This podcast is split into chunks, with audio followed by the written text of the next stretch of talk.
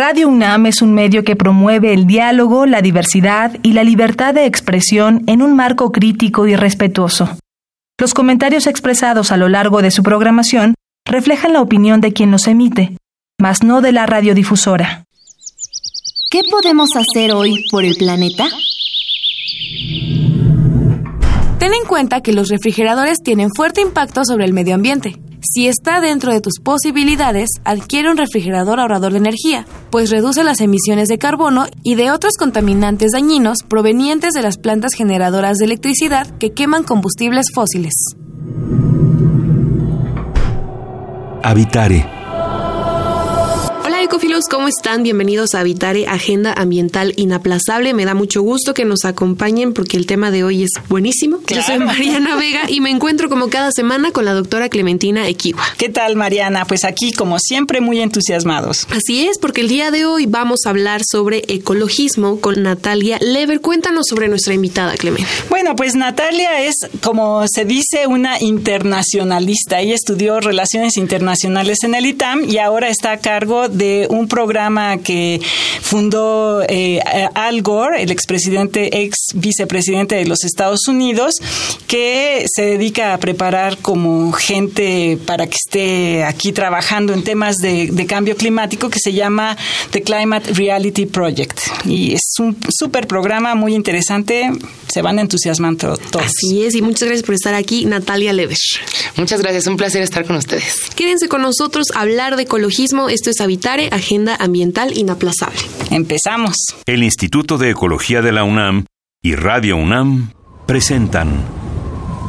Toma segundos destruir lo que ha crecido en años.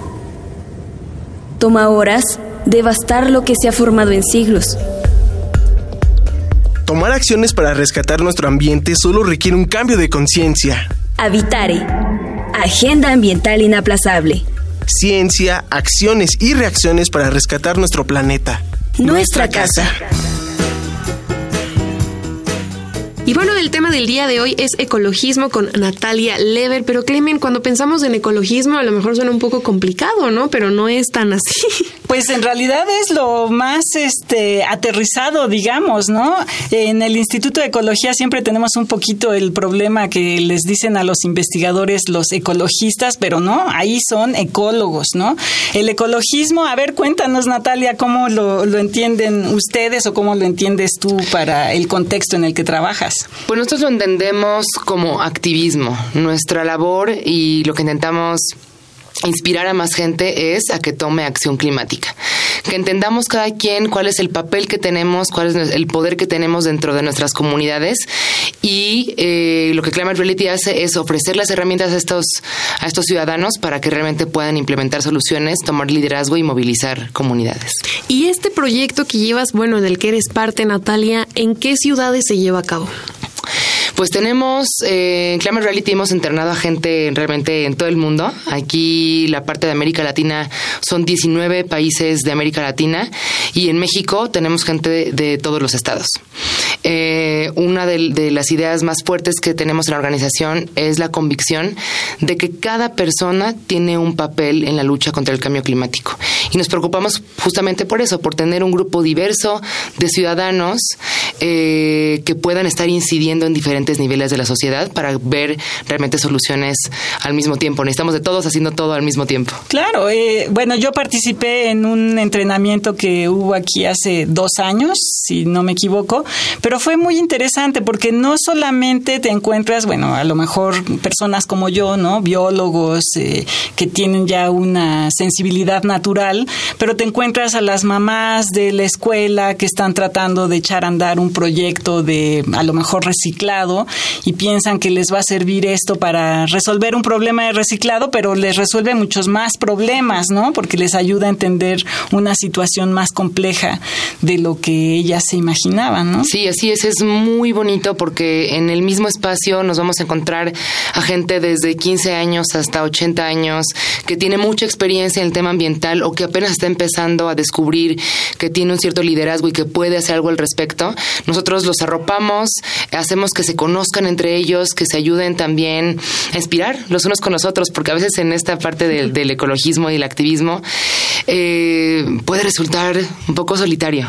Claro. Como que a veces las personas, el tema es tan grave y ha pasado tanto tiempo para tomar acción que la tristeza se puede apoderar de uno, ¿no? Y estos entrenamientos son muy lindos porque ves a miles de personas que están intentando hacer lo mismo y muchas de ellas con éxito. Claro. Además, sí, perdón, pero es que justo al hablar de activismo, en este caso de temas ambientales, es muy sabido, por ejemplo, en México, de los peligros a los que te enfrentas al llevarlo a cabo, al defender una causa tan justa como la naturaleza o la, las ciertas especies. Exactamente. Te, te enfrentas a un montón de problemas, incluso hasta la muerte, y hay que decirlo abiertamente, son grupos que son muy vulnerables por ciertas situaciones políticas. En este caso, verte a ti de Relaciones Internacionales, Natalia, es muy esperanzador. Me gustaría conocer tu opinión en tanto al aspecto un poco social o político de estas movilizaciones. Sí, justamente ese es el foco que tenemos en Climate Reality Project, realmente ayudar a generar un cambio en las reglas del juego. De alguna manera estamos donde estamos porque ha habido beneficiarios de, qué manera invierte el gobierno o cómo se manejan las regulaciones de producción y de consumo y en este momento pues quien está perdiendo somos la mayoría. Y lo que intentamos hacer con nuestros programas tanto de entrenamiento como de comunicación es que más personas eh, puedan fácilmente ser parte de una movilización política. Y de esa manera es mucho más difícil que ataquen y que violenten a los activistas. Si somos todos, Claro. no pueden contra nosotros. Claro. Y si somos muchos, cada vez va a ser más difícil no tomar acción y cada vez va a ser más difícil eh, violentar los derechos humanos de aquellas personas que están cuidando los recursos de los que nosotros todavía vivimos, ¿no? Con lo que respiramos, lo que comemos. Natalia, tú que has trabajado entonces directo con las personas, muchas veces en los medios nos enteramos que el interés por hacer acciones que remedien de alguna forma o sean paliativos al daño que causa el cambio climático es bajo. Se dice, por ejemplo, que en México muy poco porcentaje de las personas toman acciones realmente para poder hacer algo. ¿Tú qué opinión tienes a esto y qué has podido estar con las personas pues de cara a cara? Pues lo que nosotros vemos en la labor que realizamos tanto en universidades, con empresas o incluso a nivel gubernamental es que hay un nivel bajo de conocimiento del tema. Eh, no es que la gente no quiera actuar. Creo que cuando la humanidad y los mexicanos nos hemos enfrentado a una situación en la que tenemos que tomar acción, nos demostramos que podemos tomar acción rápida, contundente y que tenemos solidaridad. Eh, pero no, es, no hay suficiente información y eso es una de las grandes banderas del movimiento de jóvenes ahora, que lo que están pidiendo es que los políticos digan la verdad Claro. acerca del cambio climático. Y que se informen, ¿no? De sí, que se informen y después que, que- que nos informen a todos los demás para que sepamos cómo hacerle frente en conjunto. Y esa es la labor que realizamos en Climate Reality. Por eso damos pláticas gratuitas a cualquier persona que, que- que las quiera tomar. Ahí nos pueden encontrar en arroba Climate Latino. Eh, pláticas que tenemos desde 15 minutos hasta dos horas, el tiempo realmente que nos den, para iniciar la conversación. Empezar a saber cuál es el problema, cuál es el riesgo, cuál es la oportunidad también y de qué manera podremos movilizarnos dentro de nuestras comunidades para hacerlo realidad. Sí, sí, es, es realmente un trabajo muy importante, ¿no? Porque, bueno, muchas veces se dice que los científicos, ¿no? ¿Por qué no dan información? Bueno, porque a veces no se dan abasto, ¿no? Claro. Eh, tienen tantas preguntas y tantas cosas que resolver en su vida cotidiana y que pues no se dan abasto de hacer lo que harían en su lugar mil personas con el conocimiento adecuado, ¿no? Eso es lo que se logra con este tipo de actividades. Sí, y ahí el trabajo y lo, lo lindo es que por un lado están los tomadores de la, la política, que tiene un papel importante, por otro lado los científicos que nos dicen hacia dónde tenemos que movernos, y toda la población es quien tenemos esa gran labor de estarlo hablando, de estarnos compartiendo esa información, nos corresponde a todos comunicar el tema cambio Claro. climático. Los científicos, yo creo, Clemen, que hicieron su parte, la han hecho muy bien, la ciencia es contundente, tenemos datos fabulosos, no solamente de los riesgos, sino todas las oportunidades económicas que hay en la acción climática y en Climate Reality Project hacemos ese llamado. En redes sociales, presencial, viene la marcha del 24 de abril ahora de los jóvenes, tenemos que apoyarlos. Ese día, 24 de abril, tenemos que estar en las calles y mostrarle al gobierno, no solo de México, sino del mundo, que hay una masa crítica de personas que estamos listos para el cambio y que vamos a apoyar a aquellos políticos que estén del lado correcto de la historia. que desde luego una de las demandas principales es esa que dices, Natalia, el acceso a la información y a un conocimiento real y veraz de lo que está ocurriendo. En tu experiencia y con todo este proyecto, ¿cuál es uno de los intereses principales que se tienen? Es decir, te hablamos de cambio climático, pero tiene muchísimas vertientes. En algunos lugares es quizá que ya no tienes abasto de alimentos o en otro es el lugar físico en el que estás viviendo. ¿Cuál sería uno de los intereses principales que tú ves dentro de esta, este movimiento? Bueno, pues en, primera es un tema de derechos humanos. El cambio climático está exacerbando condiciones ya de por sí precarias no solo en México, sino en todo el mundo. Eh, condiciones, por ejemplo, de sequía que han provocado que, eh, que haya una disminución de recursos de agua y también de alimentación. Y esto ya ha abonado a la crisis migratoria. Por ejemplo, eh, toda, toda la migración que viene de Centroamérica, pues viene del corredor seco. Honduras es, ha sido catalogado por Naciones Unidas como el país más vulnerable al cambio climático. también hay un tema económico. Eh, el cambio climático ha sido catalogado por el Foro Económico Mundial como la mayor amenaza para la economía global y el hecho de no estarnos preparando para los cambios también tecnológicos que vienen con esta transición energética, pues va a hacer que los países sean más o menos competitivos y, y eso al final pues nos lleva a un, a un problema de seguridad inclusive nacional. Sí, entonces un tema que los científicos a, a, lo mejor en un principio lo vieron como un asunto medioambiental, pues tiene realmente muchas repercusiones en todos los ámbitos de la sociedad. Entonces sí es eh, importante darle seguimiento y en la medida de lo posible participar, ¿no?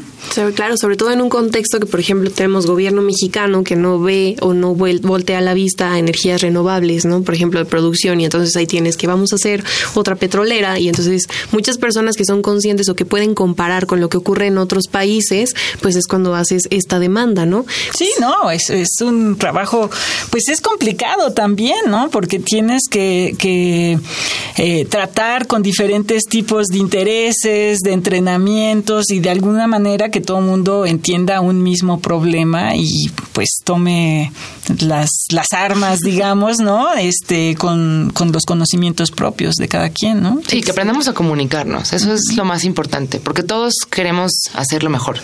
Y a veces alguien tiene una idea y tiene un plan, pero no nos lo decimos. O nos da pena porque pues el jefe está muy lejos. Nosotros los ayudamos a armar un plan eh, que, que sea atractivo para para una cierta comunidad y nos enseñamos a movilizarse para que lo, lo, puedan llevar a cabo. Que ya hablaremos un poquito más adelante, Natalia, precisamente de cómo se da este proceso, Clemen, porque es muy interesante. Si alguien a lo mejor escuchando Habitar y ya se dio cuenta que le llama mucho la atención y quiere hacerlo, pues que nos cuentes un poquito más acerca de cómo se hace, ¿no? Claro, que me parece muy bien. Perfecto, pues ahora vamos a escuchar información sobre la biodiversidad y yo y continuamos hablando sobre ecologismo con Natalia Lever. Quédense con nosotros la biodiversidad y yo.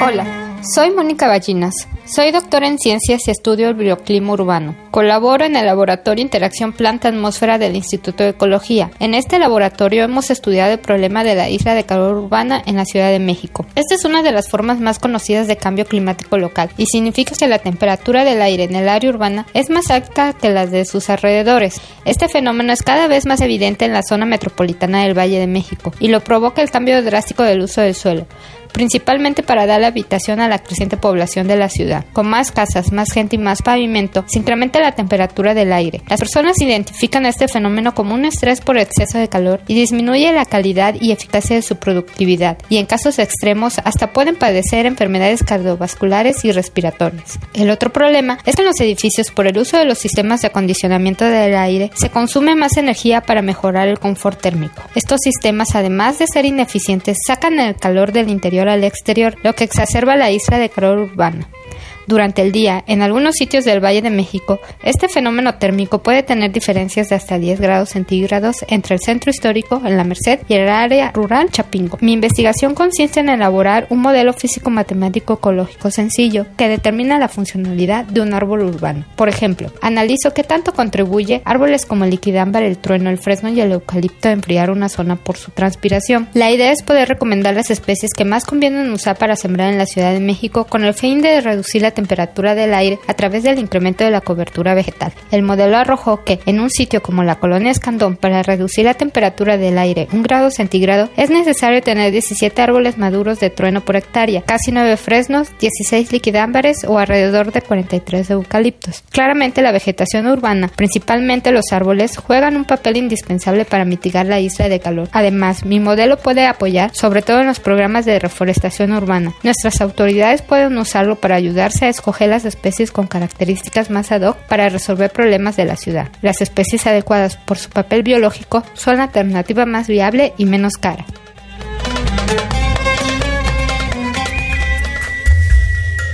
Escuchas Habitare, Agenda Ambiental Inaplazable.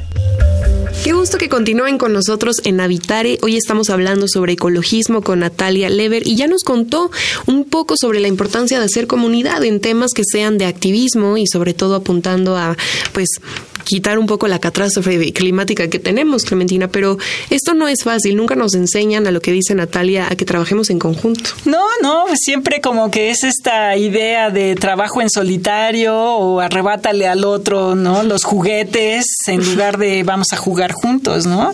Yo creo que ese es un asunto que tiene que empezar desde muy chiquitos y bueno, los que no tuvimos oportunidad de ese tipo de educación, pues ahora hay que cultivarla, ¿no? Sí, así es. Cuando, cuando damos una plática, a mí siempre me llama la atención que me preguntan, ¿y qué podemos hacer? Y entonces, nosotros siempre eh, damos algunas eh, tips que puede hacer todo de manera individual, pero sin duda, si no aprendemos, si no salimos y nos aprendemos a tomar de las manos de otras personas que, que, que también tengan nuestro mismo interés, va a ser muy difícil llegar a la solución. Y más en este momento que necesitamos soluciones políticas. Por eso necesitamos números muy grandes. Claro. Entonces no es nada más aprender a lograr que toda mi familia recicle, que claro que es importante, es aprender a que toda tu, cómo le haces para movilizar a toda tu colonia y después cuando sea una época de elecciones o que haya un momento político como ahora, ¿no? Que viene, que los países van a tener que dar sus metas de cambio climático el siguiente noviembre, eh, aprender a hacer presión política juntos. Claro. Y en ese sentido, ¿ustedes cómo es que crean comunidad o cómo logran que las personas trabajen con una meta en común? Pues, pues tenemos estos entrenamientos de los que, de los que hemos estado platicando durante esta conversación y de los que Clementina también hace parte. Son entrenamientos de cambio climático, tres días seguidos, donde hablamos de ciencia, economía, justicia y, muy importante, comunicación del cambio climático. Eh, son entrenamientos gratuitos. Quien nos esté escuchando puede entrar a nuestras redes, arroba Climate Reality, si les interesa venir y hacerse eh, líderes de Climate Reality y empezar a ejercer su liderazgo y activismo de manera más importante. Ahí pues se conocen a personas de todo el mundo que están haciendo también trabajo en activismo, tres días muy enriquecedores, muy lindos. Y después, cuando, bueno, los que sean latinos y regresen acá con nuestra oficina, pues tenemos también programas en los que los podemos ayudar a acercarlos con tomadores de decisión para esto que aprendieron lo puedan eh, compartir con, con, actores clave y también pues esto que estamos haciendo en este momento, ¿no? Platicar con medios de comunicación. Estamos muy agradecidos de que nos, nos, nos abran el espacio de sus micrófonos para hablar algo tan importante como activarnos en conjunto y así poco a poco vemos que hay más personas que están interesadas y que saben qué es lo que tienen que hacer, cuál es el siguiente paso que deben, Claro. que deben de tomar. Claro, porque también es un asunto tan abrumador, ¿no? Eh, en alguna ocasión que fui a un evento en San Francisco, eh, me invitaron a hablar sobre cambio climático y eh, salud, ¿no? Y una de las cosas que comentaba el taxista es que, bueno, es que es un problema tan abrumador eh, que da miedo, ¿no? Decía, ¿no? Yo le decía, pues sí, pero tenemos que resolverlo, ¿no? Hay que entrarle. Y esta es una, una vía para hacerlo, ¿no? Y además están sustentados, lo que tú decías. Sí hay personas con interés, pero también hay gente preparada como Clementina, como una serie entonces de científicos que tienen ya la información. ¿Qué otros actores o de otras profesiones participan, Natalia? Uy, tenemos artistas, tenemos periodistas, abogados, muchos emprendedores, gente que todavía apenas está estudiando, gente que está en el mundo de las finanzas. Realmente el cambio climático está tocando todas las actividades económicas que tenemos, todas las eh, interacciones sociales y también el mundo político.